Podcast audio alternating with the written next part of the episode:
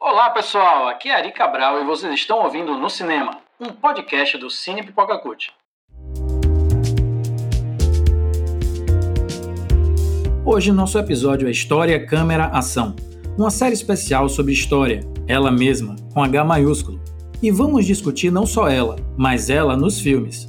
Será que tudo aconteceu como é retratado? Será que esses personagens existiram mesmo? O que é verdade e o que é ficção? Nós vamos descobrir isso juntos aqui com meu amigo, o historiador Sávio Ross. E no episódio de hoje, vamos conversar sobre um assunto que está sendo muito discutido no momento. O que está acontecendo exatamente entre a Rússia e a Ucrânia? Tudo bem, Sábio? Se apresente melhor aí pra gente. Tudo bem, Ari. Muito feliz em participar do podcast contigo. É um amigo que eu já tenho já há um bom tempo, né? E nada melhor do que participar com uma pessoa que a gente tem agrado. Eu sou Sávio Roy, sou historiador, estou doutorando agora pela Universidade Federal do Rio Grande do Sul e eu trabalho com a relação entre história e ficção e como essa relação se dá no entendimento dessas fontes, dessas narrativas ficcionais, como fontes históricas e como instrumentos para o ensino de história. Seja bem-vindo, Sábio. Eu queria começar perguntando para você: culturalmente, a Rússia e a Ucrânia são muito diferentes? Olha, essa pergunta ela é bastante pertinente, principalmente porque a gente conhece muito pouco desses dois países, ou como a gente conhece desses países quando eles passam na ficção, né? uma nota, uma coisa de notícia. A Rússia e a Ucrânia e a Bielorrússia, na verdade essas três nações, elas são herdeiras de um reino eslavo, que teve principalmente o seu apogeu entre o século 9 e 13. Então já podemos dizer que elas em algum momento foram muito próximas, foram na verdade o mesmo reino. Vemos isso na sexta temporada de Vikings, por exemplo. É, até ap apresenta esse mundo, esse universo eslavo é, de ocupação ali daquela região, mas de uma maneira bem caricata, estereotipada. É uma civilização nórdica, um reino pagão e não cristão, como aparece na série, que na verdade é bem próximo de uma federação de principados, quer dizer, mais ou menos independentes. Nós temos vários principados ali que fazem parte de forma bem direta dessa região e que eles eram unificados nesse, nesse reino, nesse, nessa federação. Com as invasões mongóis no século XIII, é que essa unidade entrou em declínio e o seu colapso marcou o ponto de afastamento. Então já podemos dizer que Rússia e Ucrânia tinham sim, na sua origem lá eslava, uma aproximação cultural, e a partir do século XIII, com as invasões mongóis, isso vai começando a se modificar. É, a série até antecipa algumas influências dos asiáticos ao vestir ou construir os cenários bem orientais, alimentando eles de estereótipos que a gente conhece da região. Né? Bem, bem diferente do que era para a época. Acho que para a época as aparências, o modo de viver era muito próximo entre a Rússia, a Ucrânia e, no caso aqui, a Bielorrússia. O príncipe Oleg, o vidente, ele existiu mesmo? Ele existiu, foi, foi, é, uma, é um personagem real, né? É óbvio que a série Vikings trata ele com muito mais estereótipo, caricatura ali, que faz parte até da, da, da expectativa da própria série, mas esse personagem histórico existiu de fato. É, ali no, entre, entre meados desse, dessa ocupação, dessa organização é, do reino eslavo, esse reino de, de Rus Kiev, ou, ou Rússia de Kiev, né, como a gente poderia traduzir. Então foi ele que criou Kiev como a capital do Império Russo daquela época? Ainda não era o que a gente chama de Império Russo, né? Ainda era esse reino, né? Rus já seria justamente esse reino é, unificado dessas populações eslavas que teriam cada uma dessas populações a sua casta, o seu, o seu grupo étnico, por isso que elas foram bem diversificadas em principados. Mas no século V, esse centro político, esse centro administrativo que a gente vai chamar de Kiev, ele é fundado por esses povos eslavos. E você acha que hoje existe alguma, algum tipo de ressentimento assim da Rússia por Kiev ser a capital da Ucrânia? Olha, é, no Rus Kiev, os principados conheceram tanto conflito quanto a convivência. Se a gente for parar para pensar nesse contexto de, do século IX ao XIII, nós temos uma quantidade muito grande de situações que ocorreram. É, quer seja antes da invasão mongol no século XIII ou mesmo depois disso, o próprio mapa da região sofreu inúmeras alterações. Então a região da Ucrânia foi controlada pela Lituânia, depois pelos poloneses, até pela República das Duas Nações, que era a República Polaco-Lituânia, né? que inclusive agregava ali no seu território tanto a Bielorrússia quanto a Letônia, lá no, no século XVII. Então, essa, essa, essa existência é, memorialista sobre o Kiev, ela não é tão, tão forte assim para justificar um conflito ou um ressentimento é, direto entre as nações. Conflitos entre Polônia e Rússia também atingiram o território ucraniano, né, dividindo sua geografia, por exemplo, entre os séculos 17 e 18. Os impérios russo e austríaco também dividiram essa região, intercalando esse, essa passagem temporal. Então, o ressentimento histórico ele é bastante temperado de conflitos que vão muito além da localização do centro de origem medieval dos herdeiros eslavos. Kiev foi um berço que a Rússia, é, em alguns momentos, quis tornar trono, por ter ocupado em diversos momentos históricos diferentes, naturalizando, assim, sua possessão. Não à toa, em muitos conflitos que houveram entre Rússia e Ucrânia, essa memória medieval, essa herança unitária, ela é elegida como um símbolo, como uma representação. Mas acho que esse ressentimento ele não é suficiente para justificar conflitos entre esses dois lugares. E você falou assim que a Ucrânia é meio misturada, né, de vários territórios diferentes. Como é a estrutura territorial assim exatamente da Ucrânia hoje? A Ucrânia fica numa localização estratégica que envolve territórios tanto terrestres quanto costas marítimas. É, é uma, é uma área também de terras produtíveis, então acaba sendo uma espécie de celeiro, é até um, um apelido que a Ucrânia ganha na região, né, de celeiro da, do leste europeu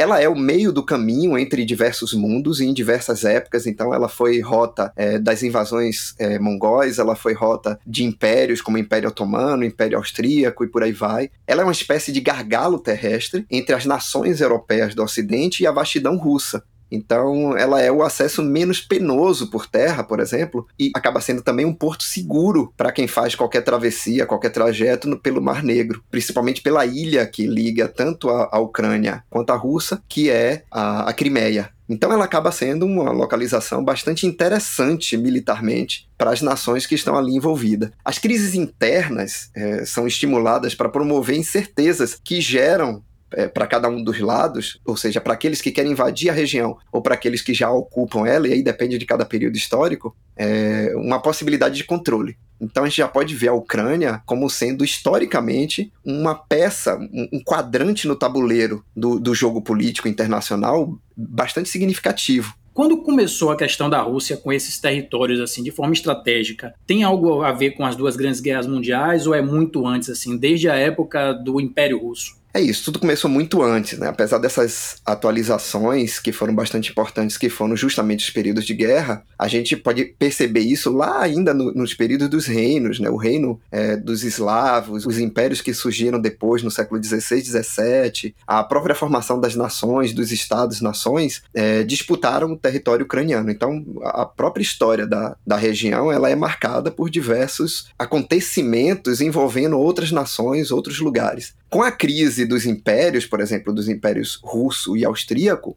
o povo ucraniano até chegou a lutar pela sua independência, lutou pela sua independência para construir um Estado nacional forte. O conflito entre Rússia, por exemplo, no, na pós-revolução de 1917 e Polônia, chegaram a dividir ainda mais o território ucraniano e frustraram esses planos de nacionalização, de formação de uma unidade. É, a chamada Segunda República Polonesa ficou com uma porção ocidental enquanto o centro e a parcela oriental ficaram com a União Soviética, ou seja, com a União das Repúblicas Socialistas Soviéticas. Diferente do que acontecia com, no tempo dos czares, os soviéticos permitiram, até de forma limitada, a nacionalização da Ucrânia, em questões como identidade e língua, por exemplo. Então, ucranianos nacionalistas, eh, durante a Segunda Guerra Mundial, chegaram a lutar contra nazistas e, em muitos aspectos, até contra soviéticos, para valorizar esse Estado eh, nacional forte enquanto camadas que eram indiferentes a essa, a essa articulação de, de unidade política, elas lutaram a favor de ambos os lados, né? À medida que isso era possível. Então, mais de mil quilômetros separam, por exemplo, o ocidente da Rússia, com essa presença da Ucrânia, que a gente pode chamar de escudo.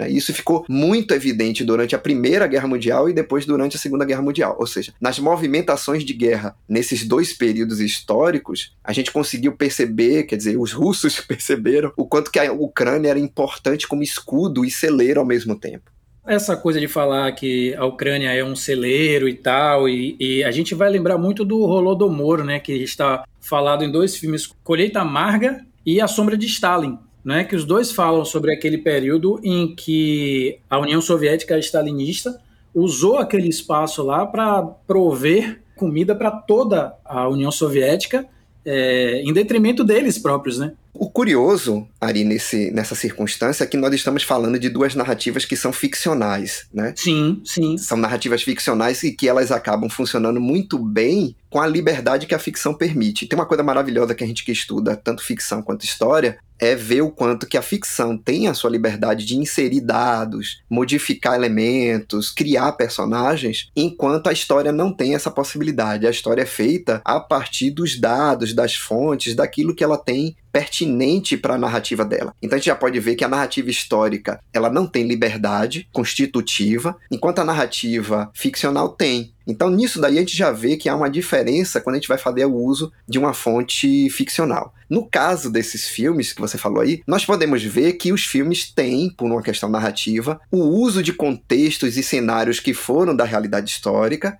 mas eles vão, por questões próprias, opções próprias, é, interferir nessa narrativa. Então a gente vai ver, por exemplo, em Colheita Amarga, um ultra-romantismo. Sim. Se a gente pega esse filme e a gente for avaliar, a gente vai ver que é um filme ultra-romântico. Em alguns momentos ele vai criar até uma espécie de cenário é, estereotipado do que é a região. Tudo está nevando, as coisas são difíceis, a coisa é muito mais pesada. Porque, na verdade, a perspectiva histórica, o Holodomor, que ele tanto utiliza lá, é apenas pano de fundo para a história de amor, né? Isso. Mal resolvida, de um rapaz que sai e que tem que voltar para salvar a menina que está lá presa na, na Ucrânia durante aquele período. Enquanto que o outro o A Sombra de Stalin é um trabalho que é ficcional, obviamente, mas que ele lida como se fosse um trabalho quase documental, né? Porque ele mostra um jornalista que vai para lá e que descobre que a União Soviética stalinista não era aquilo que se vendia para os outros países do mundo, né? Sim. Então, são duas coisas completamente diferentes. Um é a perspectiva de um jornalista é, inglês. Ele era inglês, não era isso? Acho que era inglês. É, ele era inglês, ele era do país de Gales, na verdade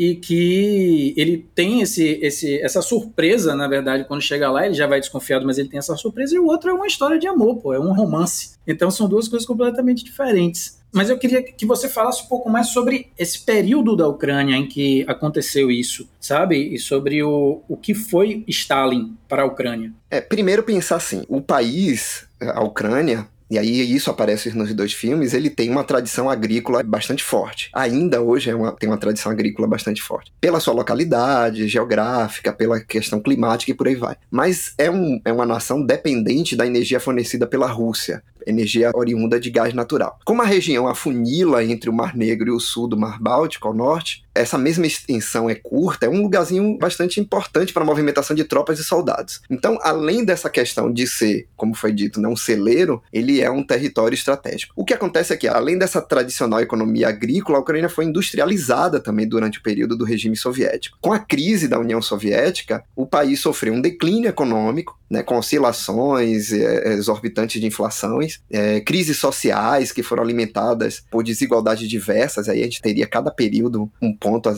assim, enaltecer. Por exemplo, no leste, na região do Mar Negro, é, é mais desenvolvido industrialmente tecnicamente, do que o oeste, que é mais empobrecido e explorado, né? então não tardou para que houvessem conflitos e ruptura. Atingiu o pico de pobreza é, mais recente entre 2015 e 2016 porque entre esses dois períodos ocorreu uma quantidade enorme de movimentações sociais. A gente pode falar daquela Aeromaida, né, Aeromaidan, que aparece naquele documentário Winters on Fire, Ukraine Fight for Freedom, é, que entre 2015 e 2016, conflitos que envolviam política enfraqueceram a própria unidade do país, né, colocando a própria população em dividida. Né? A gente viu isso não só na, na Ucrânia, como em outros lugares do mundo. Então, apesar de importante celeiro da região, ele não sobrevive ao frio sem um gás vindo da Rússia, é, fazendo que essa desigualdade social instigada regionalmente seja alimente movimentos tanto pró-Rússia quanto movimentos pró-OTAN. Mas aí, como você falou, é bom a gente pensar o que foi essa União Soviética, né, stalinista, no período, principalmente que houveram desses dois filmes com a fome. Então nós tivemos, em 1917, a chamada Revolução Russa,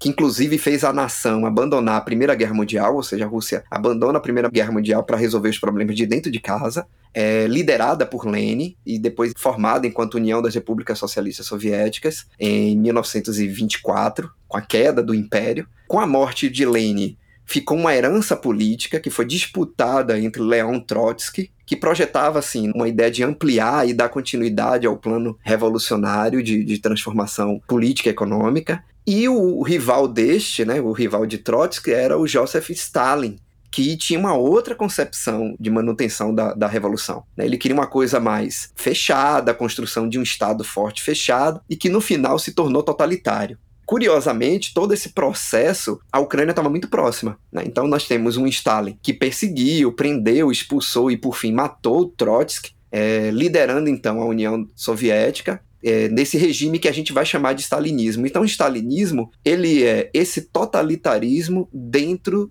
do governo da União Soviética. Ele não é algo atrelado nem ao comunismo, nem ao socialismo, mas ele é uma adequação totalitária ao sistema de poder. Então nós vamos ver alguns elementos que você vai ver nos dois filmes, né? A gente vai ver militarismo, censura, perseguições políticas e de minorias, deportações de estrangeiros ou de pessoas políticas e por fim morte. A gente vê que no filme A Sombra de Stalin o protagonista, como é o nome dele mesmo? Garrett Jones. Jones, né? Ele vai ser ameaçado por todos esses processos, né? De deportação, de morte. Então nós temos todas as características desse totalitarismo ali. O problema é que a Ucrânia sofreu, durante esse regime stalinista, com a tomada das suas terras pelo Estado, promovendo o empobrecimento das comunidades agrícolas, que aparece na, nas produções fílmicas. É óbvio que as produções dão uma exagerada. E a gente fica sem saber, no caso da realidade histórica, se a fome que ocorreu na região, por exemplo, ela foi fruto de um planejamento fracassado ou de uma exploração abusiva dos camponeses. A gente não tem como ter essa certeza ainda. Então, esse controverso evento, que a gente vai chamar de Holodomor, morte por fome, quer tenha sido projeto de Estado totalitário intencional,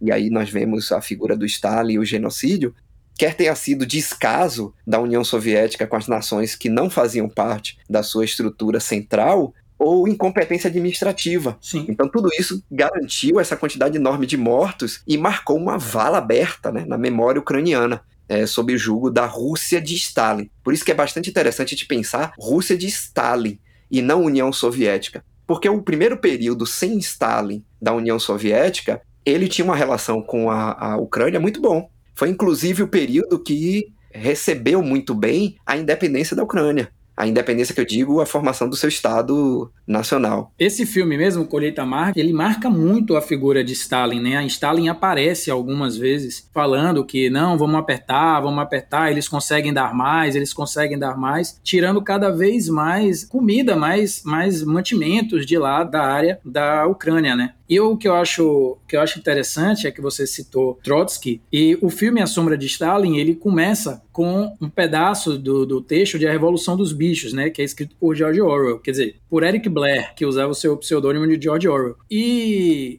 a história do livro, A Revolução dos Bichos, é exatamente uma crítica ao regime stalinista e a tudo que ele fez. Inclusive, tem o, Porco Napoleão, que é uma representação de Stalin, e o Porco Bola de Neve, que é uma representação de Trotsky na história. Tudo sobre uma grande fábula de uma revolução dos bichos dentro de uma fazenda. E o nome do fazendeiro, o dono da fazenda, é Mr. Jones, que é o nome original do filme A Sombra de Stalin, né? Eu achei essa curiosidade bem interessante, assim, de, de colocar aqui, mas vamos voltar ao assunto. Sim, beleza. Você acredita que a Rússia, ela quer realmente reanexar a Ucrânia ou o problema é outro aí? Olha, como estamos falando de uma região geográfica bastante importante, né? estamos falando de um, de um quadrante nesse jogo geopolítico, várias modalidades são desejadas pela Rússia. Primeiro fica evidente que é uma região limítrofe à nação russa. E é óbvio que a maioria das nações vai preferir garantir que suas fronteiras estejam interligadas com nações mais antenadas, sintonizadas consigo, né? Quase que é uma, uma resposta natural da, da situação. Então a expansão da OTAN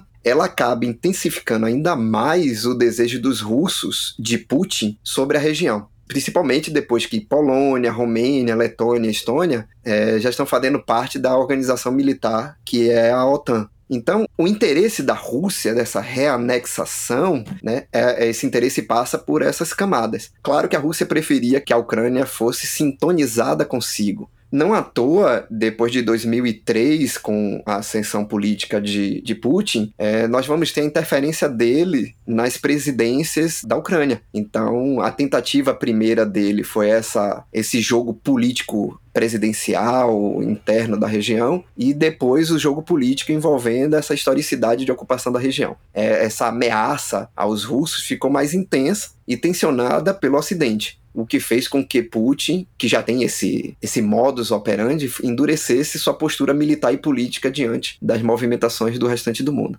Então, a Rússia querer reanexar a Ucrânia, essa resposta ela, ela é muito mais ampla, porque caso a, a Ucrânia não fosse uma nação em conflito com os interesses russos, esse desejo de reanexação ele talvez não acontecesse como a gente imagina. Lembrando aí que tem toda uma história de ressentimento do povo ucraniano com a relação com a Rússia. E uma Rússia enaltecida por Putin. Por isso que eu falei Rússia de Stalin, Rússia de Putin, porque a gente tem que lembrar que essas nações, com a passagem do tempo, elas sofreram transformações na maneira de atuar. E Putin tem sim uma, uma espécie de saudosismo de um Estado unitário, forte, que controla as regiões ali do leste europeu, muito próximo do que acontecia no, no regime de Stalin. E é óbvio que isso alimenta na região da Ucrânia diversos descontentamentos. Então a gente vai, por exemplo, ver naquele, naquele filme Donbass, né? A gente vai ver pessoas que vão fazer discursos pró-Rússia. E, inclusive de se chamarem como Nova Rússia. Nova Rússia? É, é,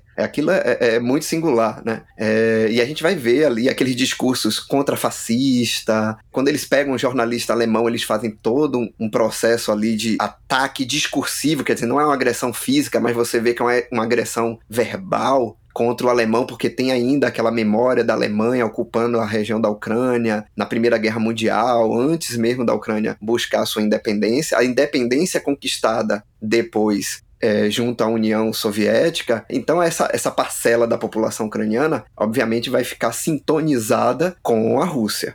A outra parcela vai ser justamente o contrário, vai ser uma parcela que vai contra o movimento, que é uma parcela mais sintonizada com o mundo neoliberal, com o mundo ocidental, né, querendo essa independência e que tinha uma, uma lembrança muito mais dessa Rússia de Stalin, então, a memória da fome, a memória da, da crise econômica, Curiosamente, essa parcela de movimento, que a gente poderia dizer de, de direita, extrema-direita, que também vai se aliar com movimentos nazistas. Né? Se a gente pega aquele documentário Winter on Fire, por exemplo, a gente vai ver que em alguns momentos, na movimentação dos indivíduos ali que estão indo contra o presidente, o Viktor Yanukovych, Yanukovych. É, a gente vai ver que os movimentos que acontecem ali, muita gente está usando, por exemplo, brasões e bandeiras, brasões que nós vamos ver que são de neonazismo, que são de movimentos de extrema direita. Então nós estamos vendo de novo esse discurso de polarização de uma sociedade de esquerda e direita, ele sendo alimentado, é, retroalimentado, para justificar o enfraquecimento daquela nação. E aí a gente consegue ver hoje a disputa da Rússia de Stalin e da, dos Estados Unidos, OTAN, sobre a região. É interessante esses dois filmes, o Winter on Fire e Donbass. Donbass que é a bacia hidrográfica ali daquele canto mais uh, oriental, né, do, do país, da, da Ucrânia. É interessante a gente colocar esses dois filmes como um contraponto um do outro, porque eles realmente falam de duas áreas completamente diferentes da Ucrânia e mostram como a Ucrânia é um país complexo muito complexo. Se você tem um lado oriental que é retratado em Donbass que quer se aliar à Rússia, você tem um lado ocidental que é retratado em Winter on Fire que quer se aliar ao leste europeu. Eu achei isso tão interessante que inclusive eles têm um, um, pensamento de que tem duas capitais a Ucrânia, né? Sim. A parte mais ocidental trata Kiev como uma capital, que é realmente a capital oficial, e o, a, a parte oriental pensa mais como Donetsk, como a capital deles, e não como Kiev é, já existe um próprio pensamento separatista lá dentro. Sim. E é curioso a gente falar desses dois, dessas duas produções fílmicas. Uma é um documentário, né? Então, na verdade, a gente tem uma ideia de que um documentário ele tem uma certa um certo dose de realidade, né? Uma certa... Isso, é, uma dose de realidade, acho que a, a, melhor palavra é essa mesmo. Enquanto a ficção ali, que a gente está vendo, Donbass, inclusive com narrativas é, de humor violento, pesado, quer dizer... É um humor sarcástico, é um humor bem sarcástico. É, mas curiosamente, olha que coisa, né? A ficção de Donbass, ela é mais próxima das tensões reais da região do que o documentário Winter on Fire, que é um documentário que ele já escolheu um lado e ele vai, obviamente, no seu discurso, priorizar uma camada, uma classe, um grupo e por aí vai. Deixa eu trazer uma informação interessante que Dom Bess, o diretor de Dom Bess, ele é ucraniano. Olha. Enquanto que o diretor de Winter on Fire, ele é russo, mas ele mora nos Estados Unidos já há muito tempo. Então você vê a visão do diretor marcando a obra. É, isso diz bastante, né? Isso diz bastante sobre a obra, entendeu? Ele marca bastante sobre isso. A gente já vê que, que a Ucrânia é, sem sombra de dúvida, parte fundamental dessa geopolítica mundial é, no atual momento. Quer dizer, ainda que pareça se tratar de algo muito pontual, e alguém poderia pensar de que, ah, começou agora porque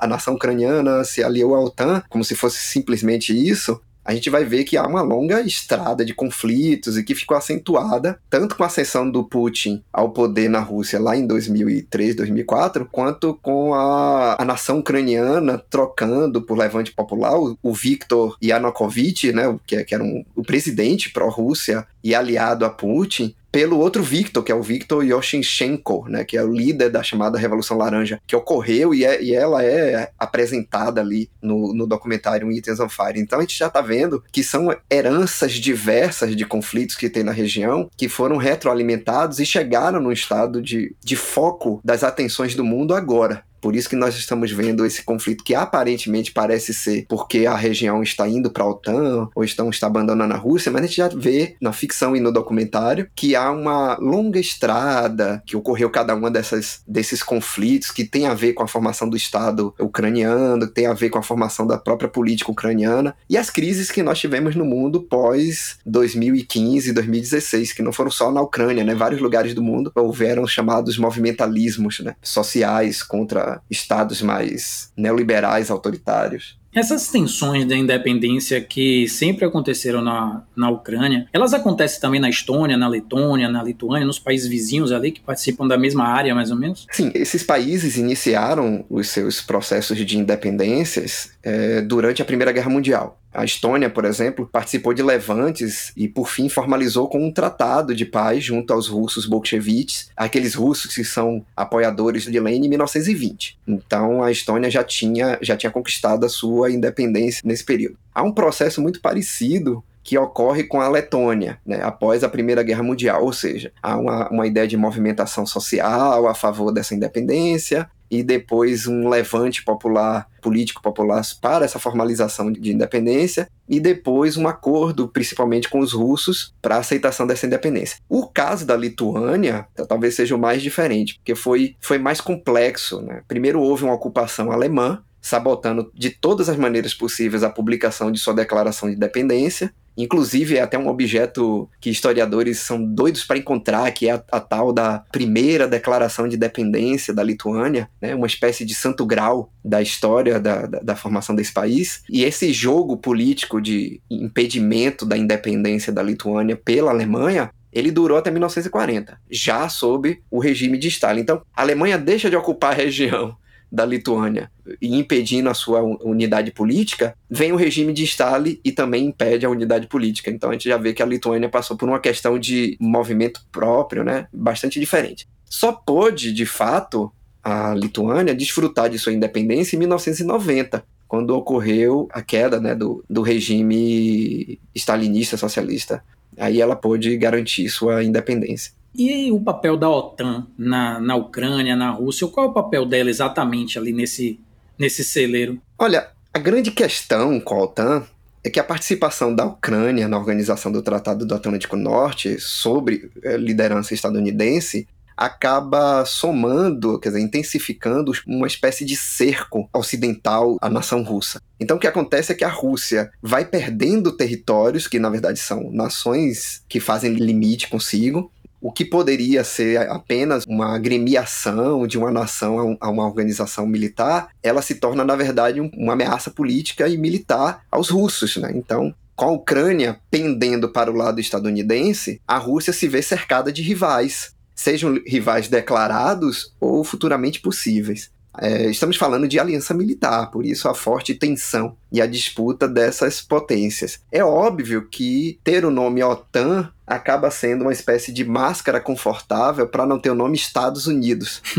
então, né? sim, acaba que a OTAN funciona dessa maneira. Ela é uma, uma festa fantasia em que todos acreditam de que é uma organização com certa independência e não se trata disso. Porém, a resposta russa né, é bastante radical né, diante dessa, dessa investidura da Ucrânia na, na OTAN. Então, na verdade, o ataque da Rússia é uma defesa. Também, né? É uma defesa. Na verdade, é parte do controle que a Rússia tinha na região, controle dessas nações, principalmente pelo gás natural. Nessas né? regiões têm essa dependência. É uma região muito fria. O gás natural é que é normalmente usado para aquecer as cidades, as populações ali. Então, esse controle começa a se fragilizar quando você tem as nações se afastando dessa, dessa Rússia e se aproximando do Ocidente estadunidense e OTAN. Né? Então, o poder da Rússia na região atrapalha os interesses das nações do Oeste, alinhadas com o projeto estadunidense, e por conta disso a OTAN é o clubinho né, nesse jogo é, geopolítico europeu o medo principal da Rússia, com a Ucrânia se inserindo na OTAN, é justamente de perder mais um território né, limítrofe, principalmente de passagem de veículos e soldados naquela região ali, nesse afunilamento. Então é assim, né, o, a OTAN acaba ameaçando a Rússia, e isso me lembra muito uma metáfora, aquela metáfora do rato que é encurralado, não chamando a Rússia de rato, porque pelo tamanho dela ela jamais seria um rato, mas qualquer animal encurralado num canto de uma grade ou coisa parecida, a reação mais natural que a gente vai esperar dessa criatura é que ela ataque com toda a ferocidade possível. E é justamente o que, o que tem ocorrido. E os outros países assim, França, Alemanha, Portugal, Espanha, você acha que de que forma eles podem ou devem ou poderiam interferir nessa, nessa questão? Olha, apesar de, quando a gente estuda história política, a gente compreender forças que estão envolvidas e os caminhos que são escolhidos por nações, é muito complexo a gente fazer uma espécie de previsão muito segura das ações e do futuro. Nós temos nações que estão ali com, de interesses diversos, por exemplo, quando a Rússia declara duas regiões que são regiões de separatistas, elas como independentes, isso ameaça diversas nações do Ocidente e até nações do Oriente que também têm seus movimentos separatistas. Então, se você tem um movimento separatista que ganha uma vitória junto a uma nação que é uma potência, é óbvio que todas as outras nações ficam preocupadas se seus próprios estados unitários sofram essas fragmentações e independências. A primeira coisa a se pensar é o quanto que isso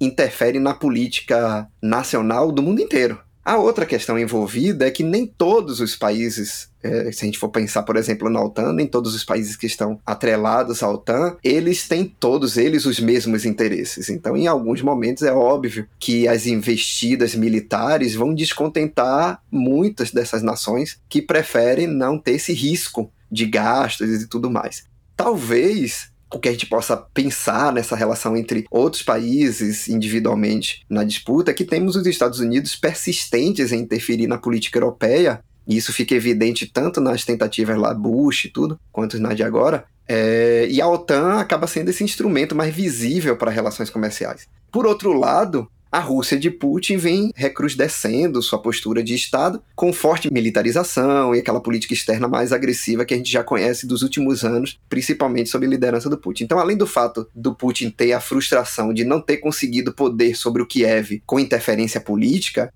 com relações com o presidente afinado com o Putin, é, se desde a era Bush a Ucrânia virou interesse da OTAN, né, a gente lembra disso desde aquele período, com a nação pendendo para a União Europeia, principalmente desde 2010, e aí aquele documentário é maravilhoso porque ele mostra o discurso popular ali sendo guiado contra o presidente e a favor da participação da Ucrânia na União Europeia, Putin viu todas as suas manobras fracassarem, quer dizer, aquela tentativa dele de cortar o gás em 2006. É engraçado, né, de chamar de cortar o gás, né, porque fica parecendo uma milícia que fornece gás para aquela região, o pessoal não, não apoia ele, ele corta o gás.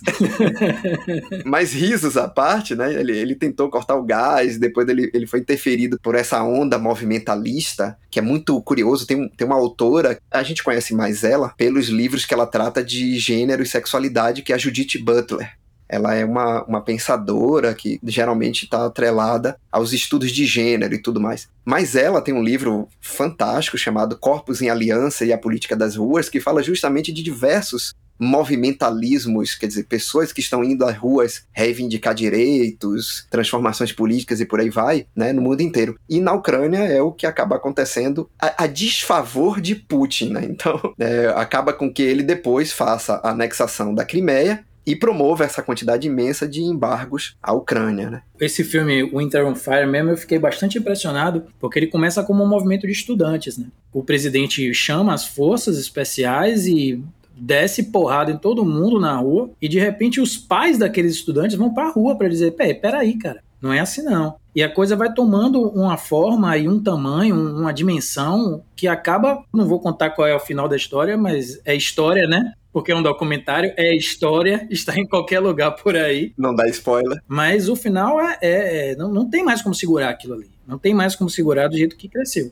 A gente teve algo muito parecido aqui, né? Se a gente for parar para pensar em 2013, 2014, a gente teve aqueles movimentos passe livre. Sim. Que eram movimentos de estudantes para mudar uma estrutura já está tida como defasada, que é a do transporte público nos estados brasileiros, né, nos municípios. E depois, esse movimento que começou como um movimento específico de uma decisão política, ele vai ganhando outras pessoas participando ali. Por isso que a gente teve nesse movimento é, diversas outras figuras que participaram e depois se elegeram politicamente, porque justamente esse movimentalismo ele tem essa característica de ser algo que as pessoas vão à rua sem uma liderança, sem uma, uma ideia partidária, e depois outros grupos se aproveitam desse movimento para levantar outras pautas. Sim. A gente viu isso acontecer aqui no Brasil, mas a gente pode fazer esse exercício comparativo com a Ucrânia, de ver que lá também aconteceu algo muito parecido com isso. Quer dizer, esse descontentamento com a não participação da Ucrânia na União Europeia faz com que parte dessa população acabe abraçando outros discursos Sim. mais sintonizados, por exemplo, com a extrema-direita e por aí vai. Então, esse movimentalismo não foi algo específico da Ucrânia, que ocorreu no mundo inteiro. Mas é óbvio que na Ucrânia, especificamente, ele tem a ver com a jogada política de Putin de ocupar a região e com os interesses né, estadunidenses, junto com a OTAN e com outros países do Ocidente, sobre o, o poderio russo. Isso fica bastante evidente. Acho que em todos os as produções fílmicas que a gente elegeu, escolheu aqui. Acho que fica bastante evidente isso em todos. Claro, alguns com mais romantismo, né? Com os exageros.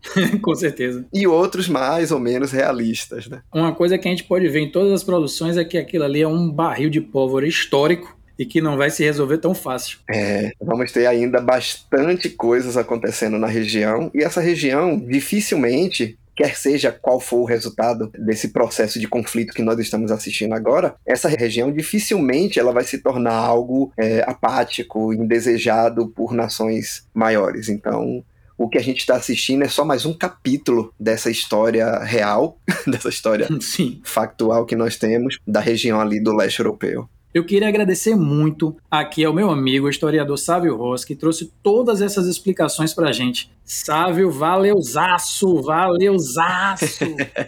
Tem mais alguma coisa para falar, sabe? Não, só agradecer. Fico muito contente em participar de debates assim, e ainda mais debates tão interessantes para a contemporaneidade, né? As coisas que estão acontecendo agora faz parte da nossa história e trazer esse debate com obras fílmicas para as pessoas terem duas coisas. Primeiro, é mais interesse em conhecer a ficção que trata dessas circunstâncias reais e históricas, mas não fazer isso com inocência, ou seja, pensar o quanto que a gente pode extrair dessas ficções debates possíveis junto com uma crítica histórica, uma crítica pública, social. Então eu fico muito contente em participar deste podcast. Brigadão. Espero participar de outros.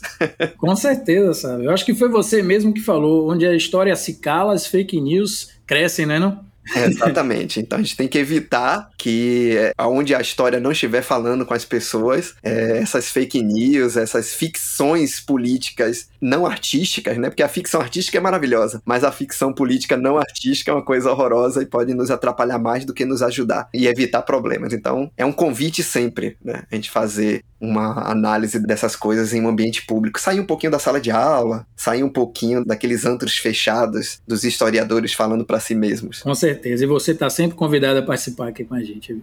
Só lembrando que no programa de hoje, para entender Rússia versus Ucrânia, os filmes e séries citados aqui foram a sexta temporada de Vikings, A Sombra de Stalin, Colheita Amarga, Winter on Fire, Ukraine's Fight for Freedom e Donbass. Mas não se preocupe em anotar enquanto eu falo, porque vai estar tudo na descrição do podcast. Fiquem ligados no podcast No Cinema, um podcast do Cine Pipoca Cult produzido em parceria com a Súbito. Vamos ainda analisar aqui personagens, livros e conversar com diretores de cinema brasileiros. Assine no cinema, ative as notificações e acompanhe a gente no Instagram, arroba cinepipocacult ou no site cinepipocacult.com.br. Até mais!